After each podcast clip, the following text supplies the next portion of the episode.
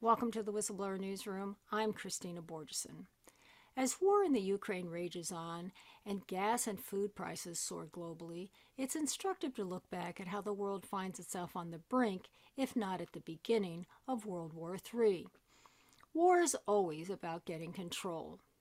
Former Secretary of State Henry Kissinger once said, Control oil and you control nations. Control food and you control people.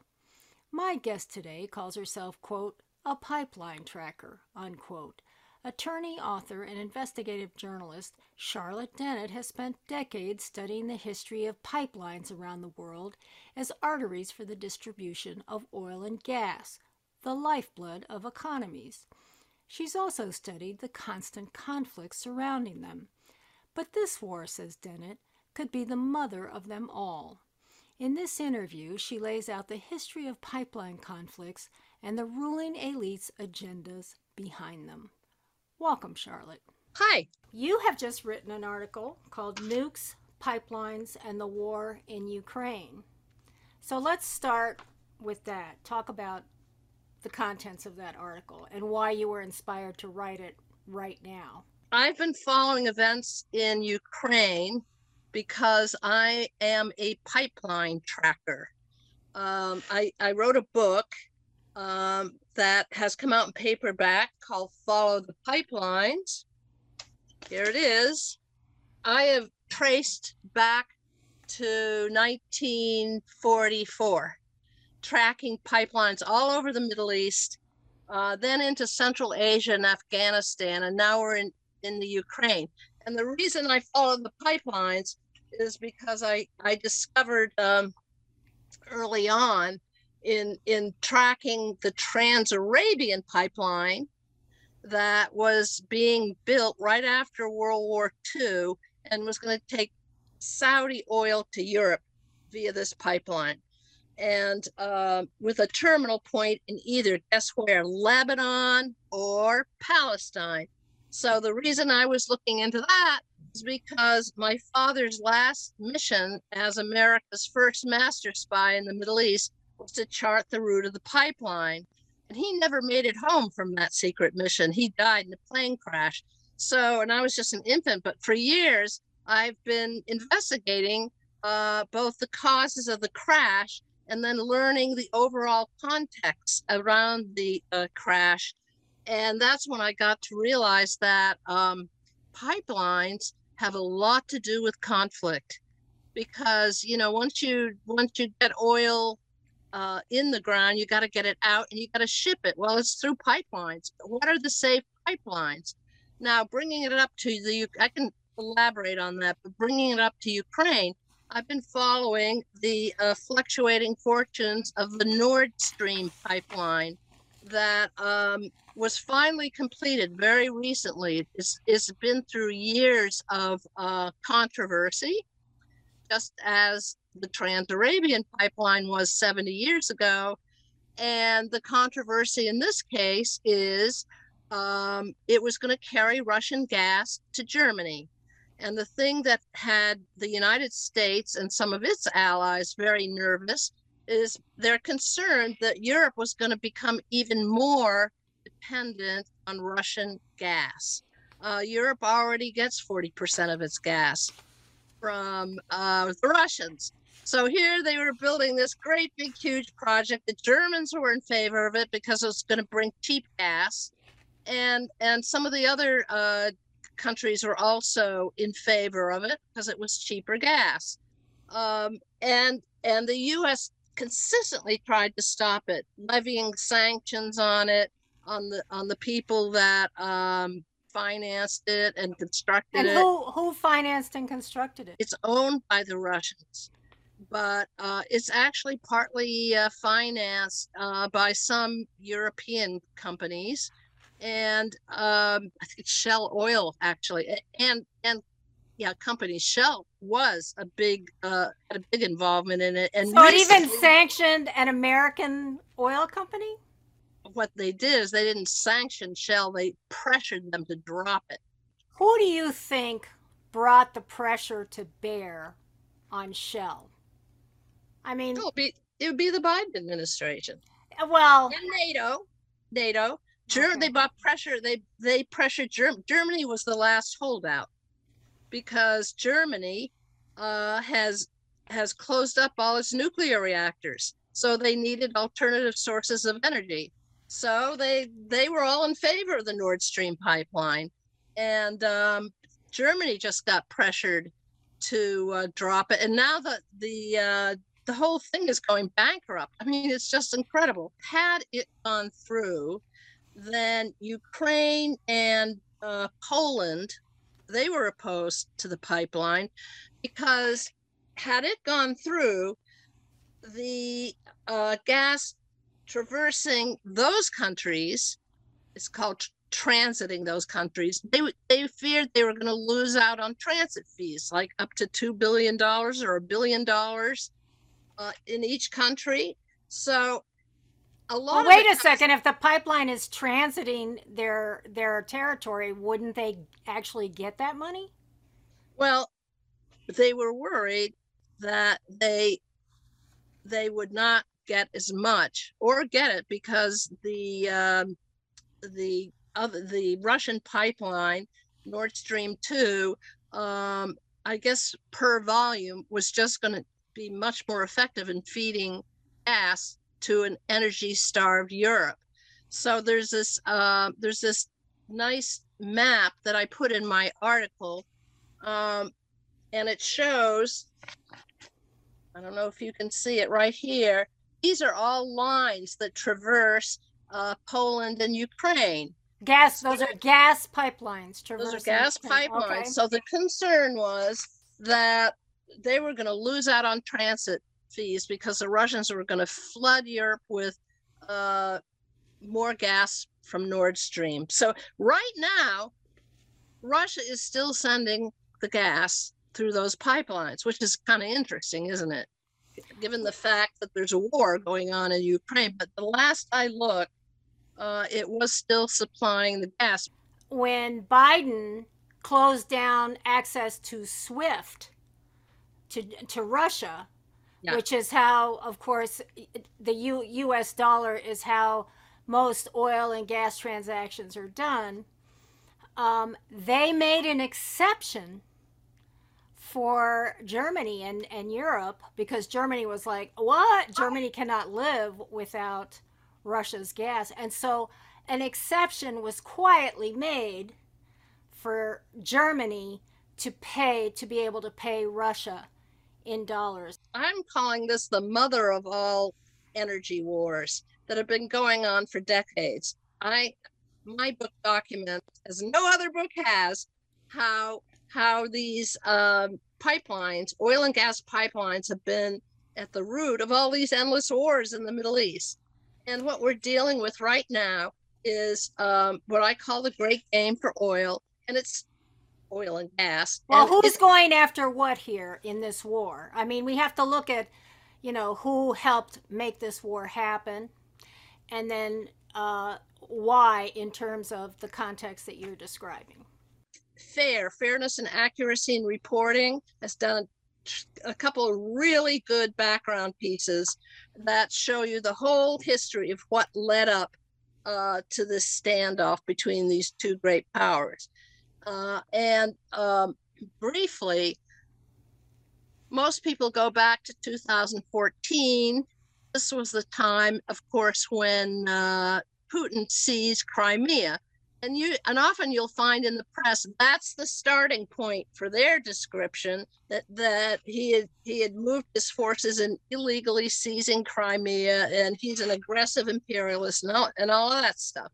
But there, you have to go back even even farther before then, and you you find that um, there was a lot of effort on the part of the U.S. and and and NATO uh, to wean Ukraine off of its dependence on these Russian pipelines that transited through it. And you go back even farther into the 1990s, uh, early 1990s, the, the dissolution of the uh, Soviet Union. And at that time, there was a deal struck that um, the US and the NATO countries would not advance eastward uh, toward Russia. Because Oh yeah, Russia- NATO. Yes, they they said they Russia would not do it- that.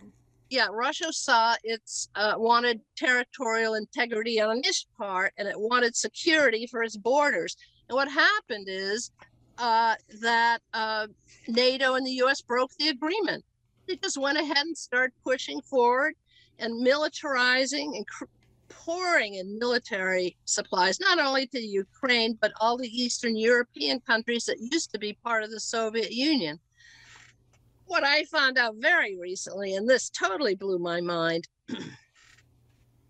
Everyone who has read a lot on the subject uh, and doesn't necessarily want to accept the official US NATO explanation, because that's all we hear, you know, looking for two sides of the story. Well, a lot of people are centering in on the famous uh, conversation between Victoria Nuland, who is who was uh, with the State Department and another uh, State Department official over. Um, they're looking towards having a regime change, and one of their phone calls was overheard, uh, where they're talking about who they're going to put in place of the uh, pro-Russian uh, democratically elected leader, and and so this is a huge embarrassment to the United States. This Now, what what year was this? What year was This was this? 2014. This Okay. was immediately before the um the uh, regime change. It's called Maidan, M A I D A N rebellion uh, against the the, the pro-Soviet ruler, and and they were instrumental in bringing on this coup. Now, the, the fact of the matter is that that doesn't get talked about very much, very seldom in the Western press. But what what I was saying, what this really blew my mind recently. Do you know who Victoria Nuland is? Yeah, right now she's um. Set, She works for Biden. Yeah, Right. Yeah. Yeah. I she's forget what her title is. Yes. She's a neocon. yeah. Her yeah. husband is Robert Kovac, one of the creators of the uh, PNAC, uh, the Project for a New American Century, that was concocted by the neocons before Bush even, George W. Bush even got into power. And what was the New American Century? It was American domination over Europe, Eurasia, Middle East. I Full mean, this- spectrum dominance of the globe, basically. Oh yeah, you could call it that. Yeah. Yeah. So I, I had not realized. So here again is a sort of wedding of the of neocon and neoliberal uh, cold warriors, and uh, hence uh, what it has brought to brought us to is this incredibly dangerous war in Ukraine. And as, as I write in my piece, it's very dangerous because of all the nuclear power plants that exist in Ukraine. Uh, and uh, two of them in particular, one way up in the north, that's Chernobyl, which uh, we all know about what happened to Chernobyl. And um, the fact that the Russians had moved in troops to um, to protect it, but in the American press initially it was Russian troops attacked it, and then the same thing with the big power plant in in the south, whose name I cannot pronounce, but uh, it's on the map in my article, um, and it's the largest nuclear power plant in Europe. It's got, I think it's got six reactors in it. The biggest plants in the United States have three reactors. Yeah, but Charlotte, you don't think that R- Russia would be dumb enough to try and blow that up? I mean, it, that would be like Look. blowing themselves up. You know, it's like, Yeah, well- you know, when you say, "Oh, they're going to bomb the nuclear plants," and I keep thinking to myself, if they do that, they might as well, you know, shove that bomb right in their left ear because Exactly. the wind is going to blow, Yeah. and it's going to affect them too. And in fact, I think I wrote in my piece, why would they do that and just incur more outrage on the part of the world community? Apart from that, I mean, some people say they don't care because they're already getting outraged in the world. But the fact is, um, what I found out is that the reason for uh, having that that fire uh, firefight outside of the huge plant uh, it, it wasn't aimed directly at the plant. It was it hit an administrative building and it allowed the Russians to come in and secure the plant. Now, why is that important? Right-wing radical groups uh, are particularly strong in that area, and there was concern that they would have to secure the plant from them because they've been engaging in a lot of the major um, uh, uh, actions against the Russians, both both in the eastern provinces, and right now they're training uh, Ukrainians to defend themselves. And what you find out if you really start probing is that uh, some of them are they are in fact neo neo Nazis. And I mean, there was this uh, there was this TV show, a picture of the, the granny. They're gonna arm little granny and the people who Oh, were God. arming Granny were neo-Nazi. So in in the United States, they don't they sort of um, deprecate this concept that, that that Russia is going in after the neo-Nazis. Oh, poo poo! It can't be that because Zelensky, Zelensky is Jewish, so it can't be true. But the fact is, there are neo-fascists that have moved into the Ukrainian military, and um, and and so they have some influence in his government as well. So that that's why I that's why I say context is very important. Before the war started, was Zelensky hostile to Putin? You know, I can't answer that. I don't know. Um, he just it's kind of interesting. He just came came up out of the blue. It's almost like Obama. You know, Yeah. nobody knew about Obama. Well, suddenly you got this former comedian who played a president. Suddenly he becomes the president of Ukraine. Zelensky has strong ties to Israel because he's Jewish.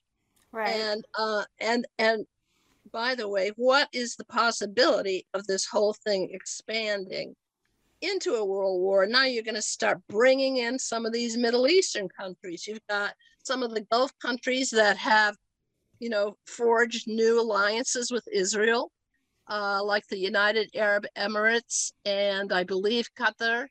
Um, mind you, what the U.S. is doing now because they claim they've got to do something. They can't just let Ukraine hang out to dry, right? They've got to, so they, they're pushing lots of arms in there. I find it so absurd when they say, "Oh, the United States isn't getting involved. We're sending arms over there. We're sending, but no, we're not in. Yeah, you are. Yeah. You're, you're Yeah, in there. i- in fact, it's become a complicating factor because uh, the Biden administration finally succumbed and said that they're going to um, allow Poland to send its Russian made uh, uh, fighter planes into Ukraine. So they finally have some fighter planes. But the problem is that um, suddenly uh, the US has reneged on that. And the reason is because, you know, Poland's getting a little nervous here. Like, well, what if Biden says that's an act of war? Then they're going to come after us.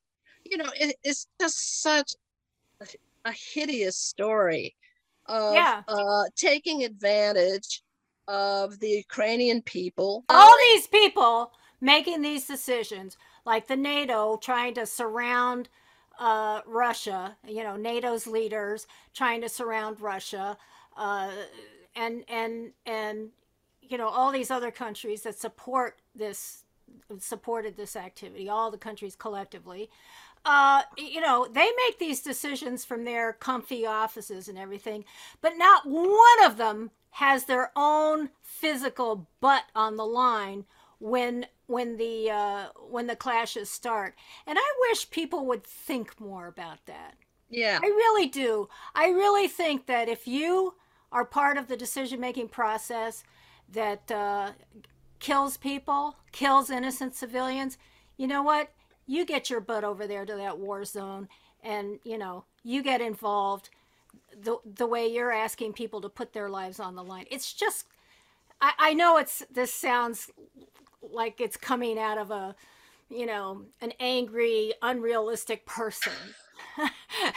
you know, I know That's how this how I I know how this sounds, but but I really do think that if you're going to make these decisions, you know, you but they don't. Of course, they're way up here. And and here's the other thing about this conflict that I'm noticing. Because this Russia-Ukraine conflict besides the fact that it's inching wider and wider, Poland now getting involved and so Yeah. on, and the United States is involved. Um, here right now, as we speak, you know, everybody's going, oh, those poor Ukrainians and this and that. And it is horrific. It's grotesque, the murder of these people. Yeah. Um, but, you know, gas here, seven seven dollars a gallon. Yeah. In LA. Over here, it's inching up to five dollars a gallon. Food prices are already off the charts. BlackRock. They're going to go even further off the charts. So this war, this war is affecting everybody globally. And that, that brings to mind a quote of Henry Kissinger's that I recently became aware of, where he said, he said, Who controls energy controls nations. Well, that's a great quote. I haven't even got that one. You got to send it to me. And who controls food controls the people. So now you have a conflict way out here that's controlling the energy and food here and everywhere else. It's finally all come home. That's the way I look at it. You know, it, in the past, uh, these uh, these wars between superpowers, the great game, as I call it, uh, were hidden. Were hit. Were largely hidden from view, which is one reason why I wrote my, my book. I wanted to blow the whole thing wide open, show maps of the competing powers, and um, but this is unavoidable because Yeah, but you know I mean, what? If you're going to fight over Ukraine, then it's all about natural gas and big power competition. And I mean, yeah, uh, many people say that that Putin is a is a despot. Uh, I think we need to look at what changes came over Putin over the years. Um, I even read a piece in the Times that said just you know a year ago there was, you know, you could get CNN in, in uh, Russia. You could get some of the major networks. They would allow that. And then as soon as this Ukraine crisis happened, it was like psh, total censorship. It puts a leader between a rock and a hard place when you're in the sights of the U.S. I'll give you an example. I'll give you an example that I know very closely, and that is uh, Aristide of Haiti when he came to power. He was obviously a populist. He wanted to change uh, laws so that uh, people, you know, the Haitian Haitian people would have more uh, services and uh, they they would get, you know, their wages. He wanted to bring the wages up and so on and so forth. And I, a- as a member of the morally repugnant, former member of the morally repugnant elite, I mean, uh, you know, I don't have Yeah. those resources anymore, but uh, you know, I was with a uh, guy that I grew up with. He was a major scion of a, one of the, the biggest, if not the biggest families down there, industrialists. Mm-hmm. And you know, he was buying arms and he was and he was working to get Aristide out of power.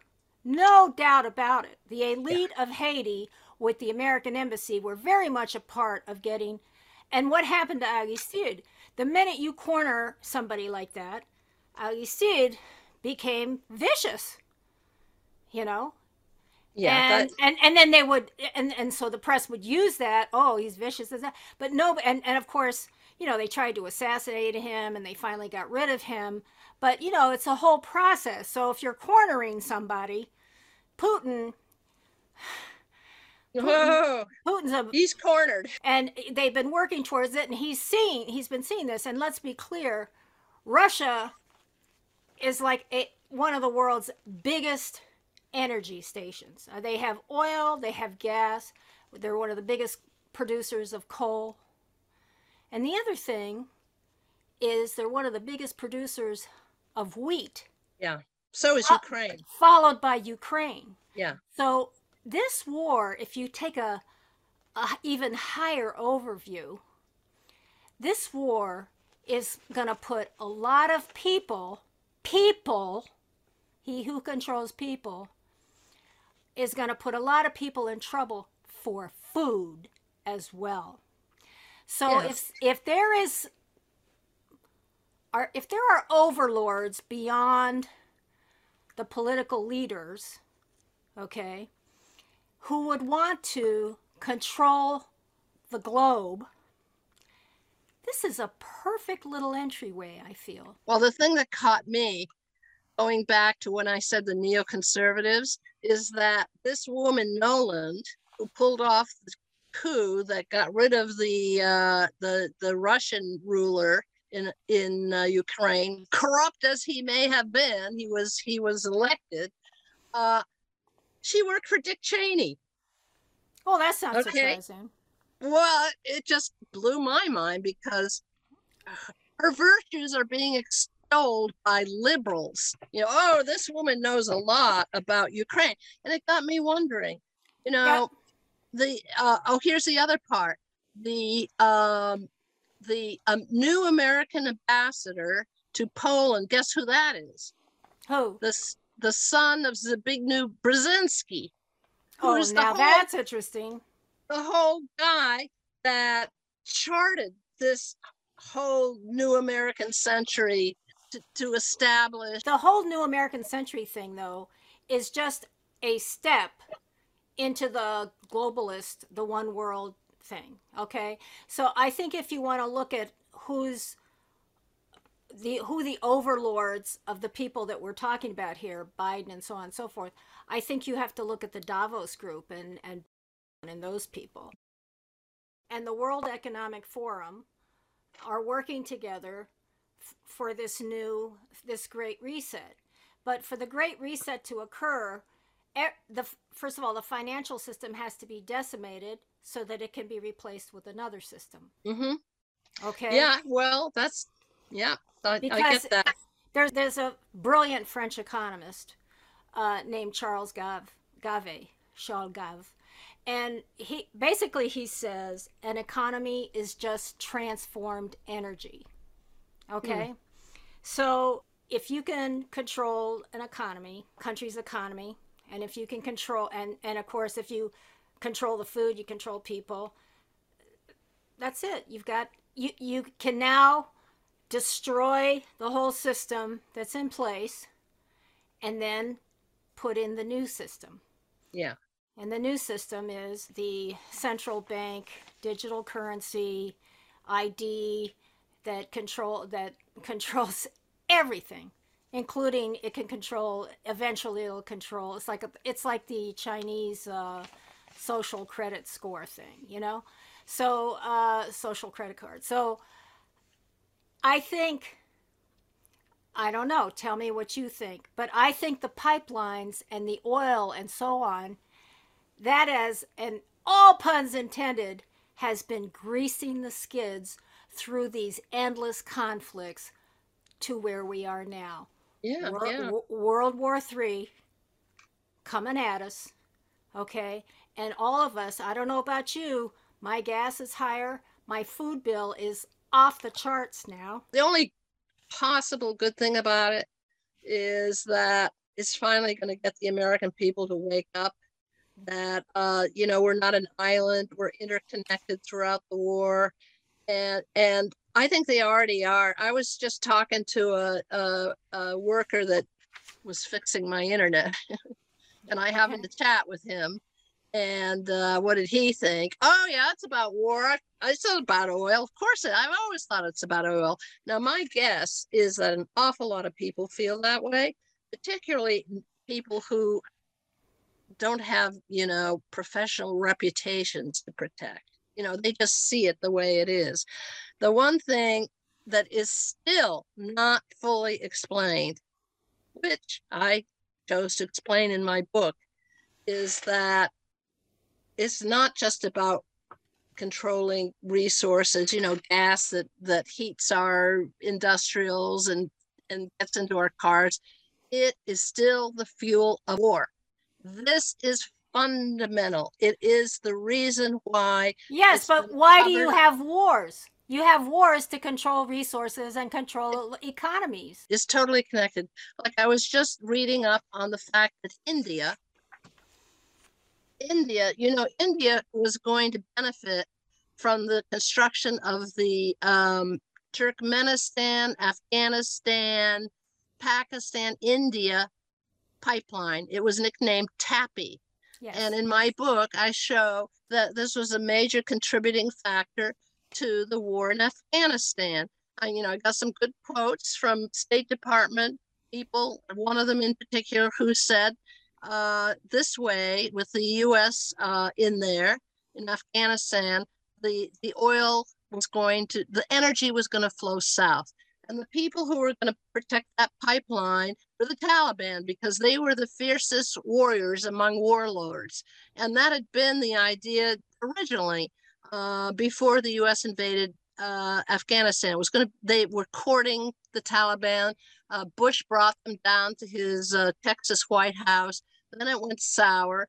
Uh, it went sour because uh, the U.S. 9/11 happened, and the U.S. insisted that Taliban turn over Osama bin Laden, and they refused because they said show us the proof that he was involved and we'll turn him well, over. they didn't refuse. They said, "We'll be happy to if you show us the proof that he was involved." yeah, yeah, that's better way. very doing it. important point. Yeah, yeah, and and the U.S. wouldn't do it, so the U.S. decided to go in and smash the Taliban. But I just updated myself on the TAPI pipeline, and it turns out that uh, India, one of the the end uh, recipients of the pipeline, still wanted it to go through, and that was the hope. Um, you know, once the U.S. got out, uh, the uh, Taliban would take over and maybe they would control the pipeline. There were meetings with the Taliban in Turkmenistan, but they were worried because there was uh, a lot of unrest and a lot of uns- uh, uh, insecurity for the pipeline route. Enter the military. The whole point of these, a lot of these huge military uh, infusions is to protect the pipeline route. And I show the maps. There's a map on You mean Afghanistan. enter the U.S. military to protect the Yeah, uh, yeah. Yeah. and so it's it's oh my god it's just incredible it it it i even take it back to, to world war one. In 19 i believe it was 1911 um, winston churchill who was first lord of the admiralty realized he had to convert uh, the fuel uh, for the british fleet from coal to oil because oil was just more efficient and it was cheaper and it made them go faster.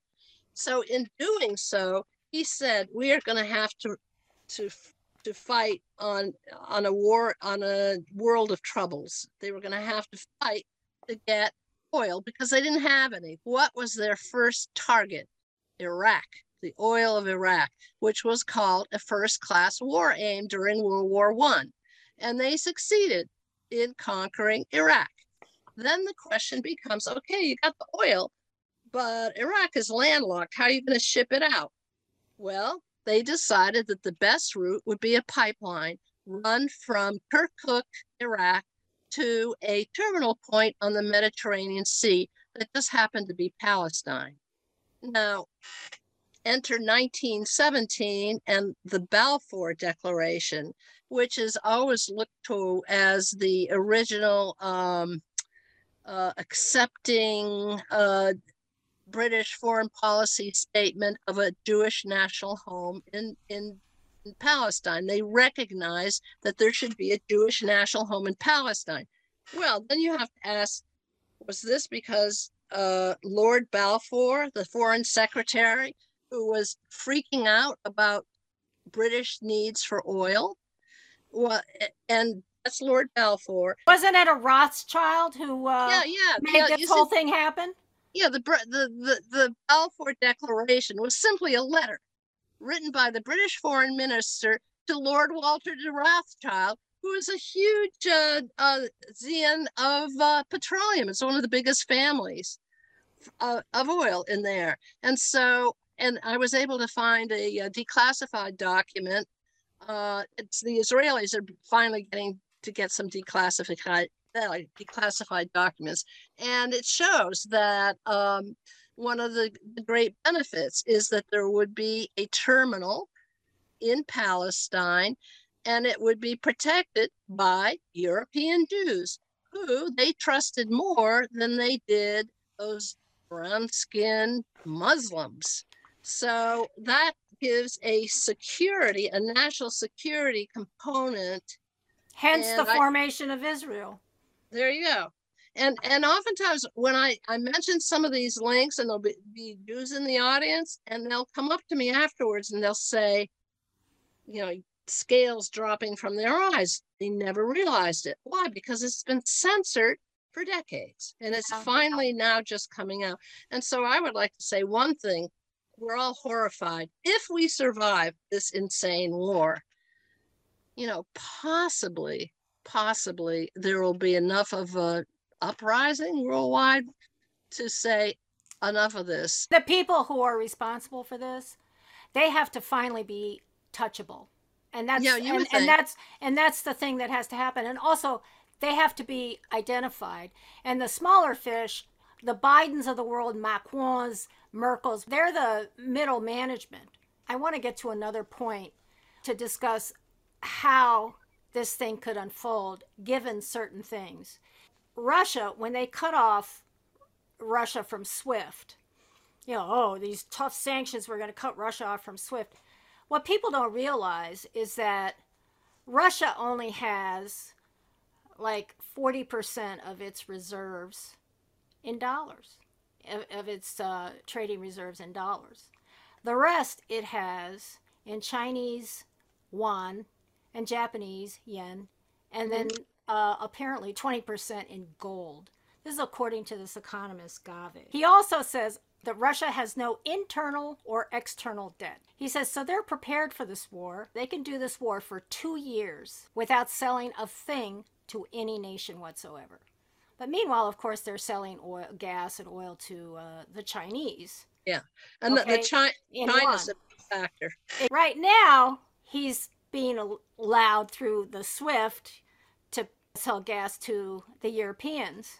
But what if he decides to turn off that tap? Meanwhile, Biden is frantically going to Venezuela. He's going to Our, our, our- enemy, our our enemy. Yes, of course. Meanwhile, he Saudi Arabia is like, oh yeah, we'll keep the price. Uh, okay, if you uh, help us do our dirty deeds in Yemen. I mean, it's gotten crazy. But here, Russia, Russia could hold out for two years. He said Europe, without Russian, uh, without the Russian gas, Europe in two months, it's done. That's interesting. On the other hand, their calculation is uh, that Putin, uh, that the impact of their sanctions on the Russian people are going to finally do Putin. Now, again, there's another side of that. What I just told you Well, that's the economic Ki- factor. Yeah, but that is the economic factor. Well- so I mean, if your economy isn't altogether decimated, if you're if you have other alternatives for bringing money into the country, then those sanctions they can only sanction so much. I'm looking at this thing and I'm I'm thinking, Americans, uh, you better be thinking about not only how this war is a, is directly murdering all these people in Ukraine, there's a slow kill coming at you too. With these high prices, food prices, gas prices, whatever, that's coming for you too. So you better look to your Mr. Biden, and he's just the middleman, okay? I think for the bigger the bigger forces. You better start doing your research to figure out what's what and what's really going on because this is coming for all of us. And I, I hate to sound so but I'm I'm I'm terrified, really. I'm terrified.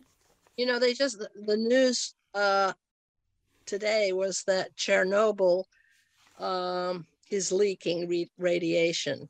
I don't know if that's true. Listen to what you just said. Yeah.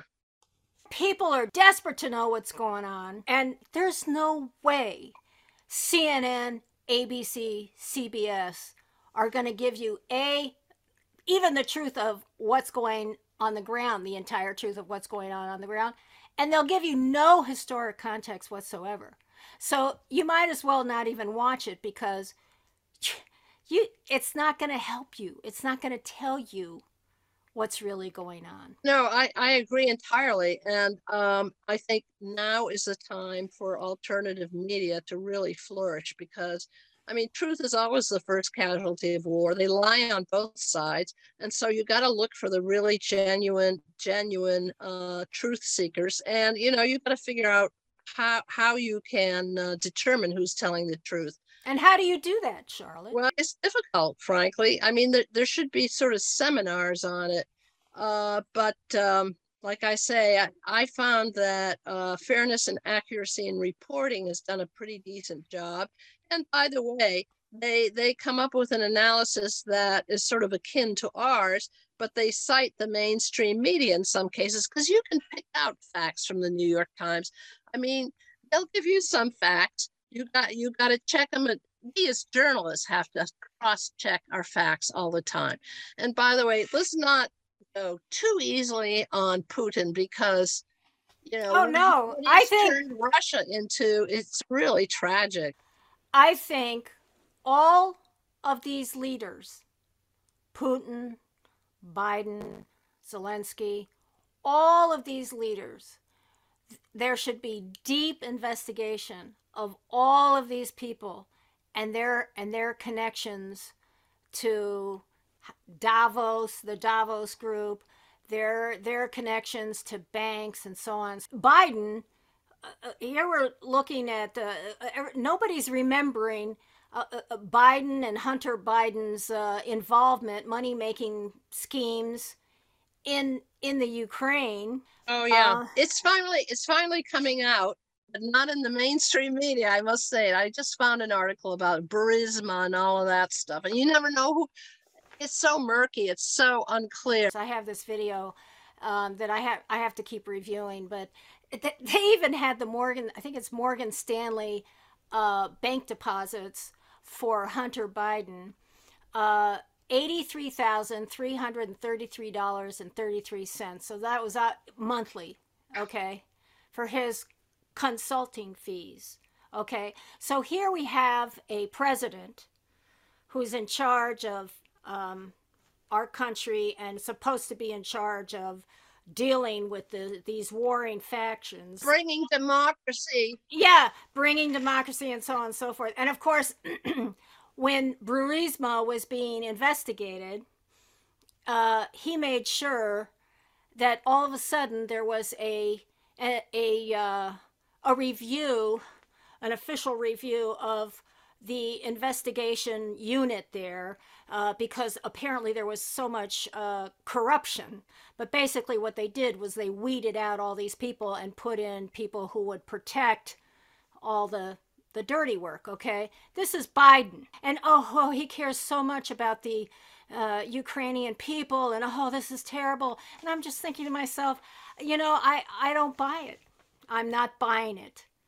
You know, you've you've ripped off the Ukrainian people, you and your son, through these various and allegedly, okay, let me just put allegedly there. Uh, yes, yes, but, you must do that. Yes, it's very cynical. It's very cynical, and people need to look beyond what you're actually seeing on your TV screens. You have to look at look at these leaders. Who are they?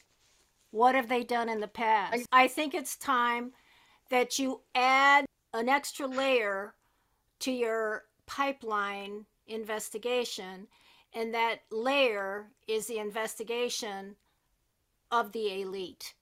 I look at the elites. Uh, I'm an author of a book on the Rockefellers, if you recall, and uh, and also in my um, follow the pipelines, I show that one of the chief architects is the Zbigniew Brzezinski, who was national security advisor under uh, Jimmy Carter. But more importantly, he was the chief uh, associate of David Rockefeller, the, the big banker of uh, Chase Manhattan. Uh, that's something that very rarely comes up, but that's who he was. And he he goes on to to to write a book called The Grand Chessboard. So he understands the great game. He he understands what has to be done, and uh, I I think it's just um, it's kind of gotten out of yeah. Out but the great the great game is just Oh, it- is, is the is the tool for it. Brzezinski he formed the Trilateral Commission, right? With yeah, with David Rockefeller. Uh-huh. back back in the 70s. Now listen to this. Back in the 70s, he was talking about biochemical means of human control to augment the potential of consciously chosen direction and exploiting the latest communications techniques to manipulate emotions and control reason. Yeah. So he was already into the technocracy takeover scenario. He was already, they were already contemplating that back then. So if Yeah. you have this oil war, this energy war, and and it brings down the financial system, up now you can start your central bank digital currency.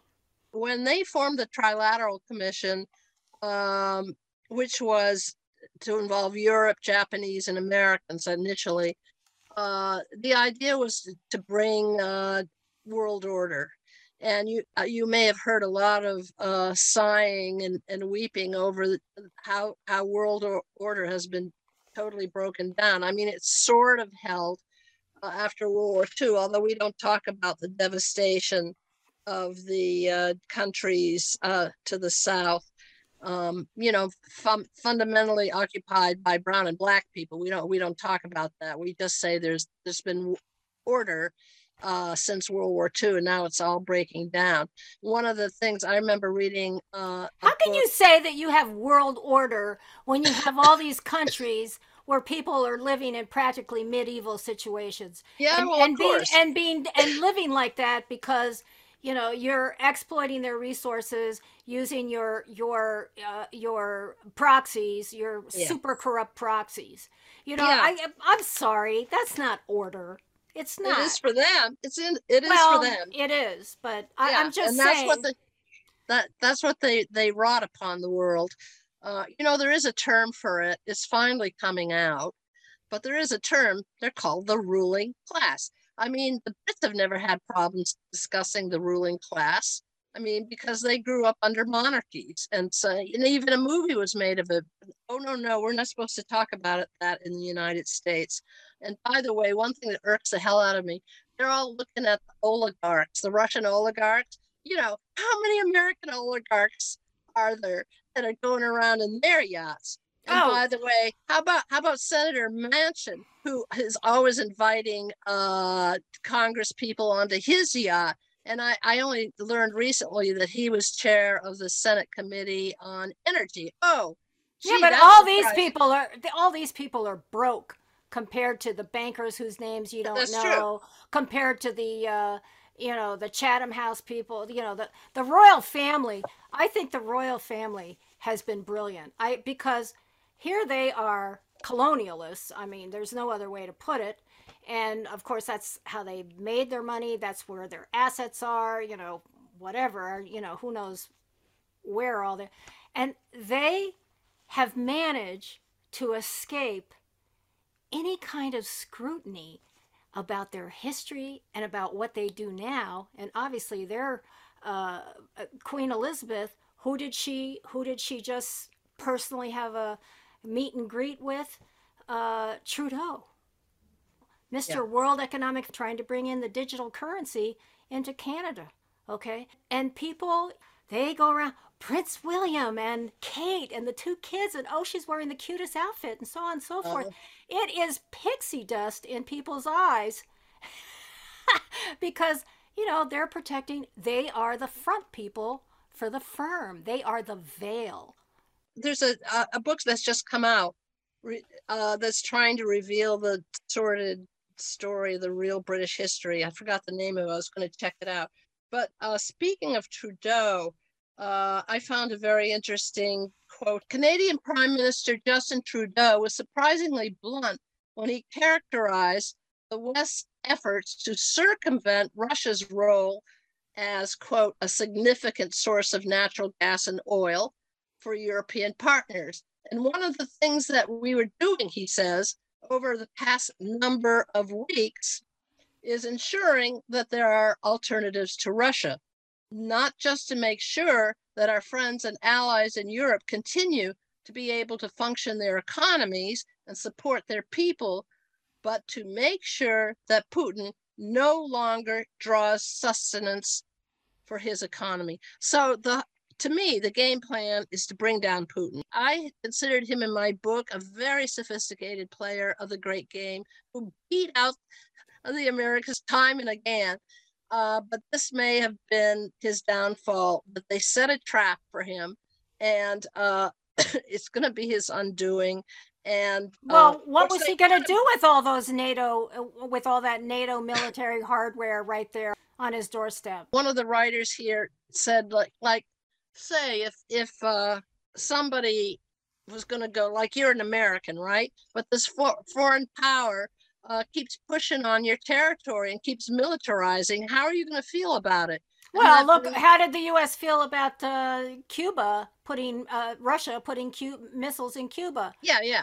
Uh, so, that almost led to nuclear war. Here's a help, hopeful thought that um, because this war has shown how how dependent we are on fossil fuels, and it's bringing us to near destruction, if not a third world war, if not a nuclear catastrophe, then will it not um, wake people up further to the need for alternative energy sources? I don't know.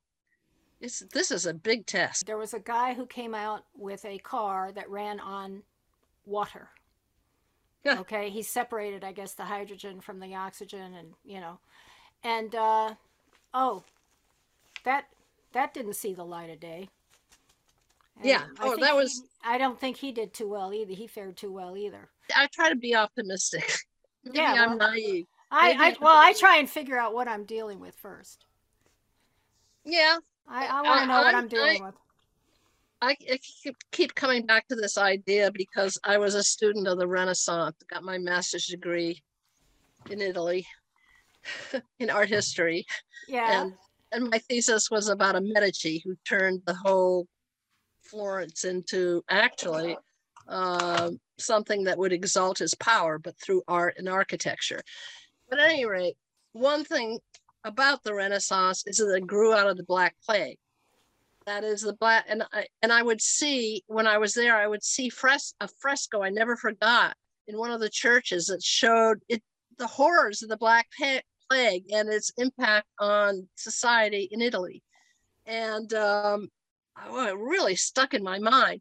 And then I read that um, the that what happened is that it was so hor- horrific that it, it forced people to rethink the society they were living in, which at that time was was very much controlled by um, uh, the church, religion, and, and and you see this moving away from religious representation into more uh, naturalist, uh, scientific representation. They understood the perspective and they showed average people, and there was this great birth, great flourishing of culture and um, I'm kind of hoping that's what's going to come out of this.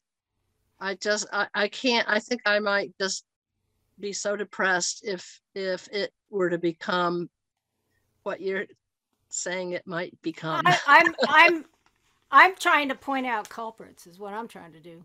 I'm trying to say here's a culprit. Here's a culprit. Yeah. Well, all these that's people, they're culprits.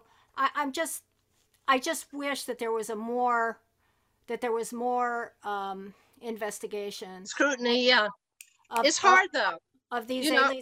Yeah, it you know it's not as hard as you think if people were to focus on it, but people aren't. They're focusing on oh you know Biden and oh Putin is a this and by you know they're making cardboard characters out of these people instead of really looking at them. Yeah, okay. and you know why that is. It's it's the phenomenon of willful blindness, which is pervasive. Well, that's got to end because I mean, you can't be willfully blind to seven dollars a gallon gas and hundreds of dollars worth of groceries that used to cost you, you know, a hundred bucks. Yeah, you know? well, no, you won't be. You're absolutely right. That's that's going to be a big wake up call. And then the question is, how is the uh, people's uh, fury going to be challenged? Yes. Yes. And that's another scary prospect. So Well- we are at a major, this is a major historic moment. And um, this and COVID put them together. I, I'm gonna I'm gonna keep hoping that our better selves emerge out of this, but they may not because the the the lust for power seems to continue. Well, they are few, and we are many. And while they might consider us just merely ants right now, we could turn into fire ants. That would be good. You want to end it on that? Ah, thanks for coming on, Charlotte.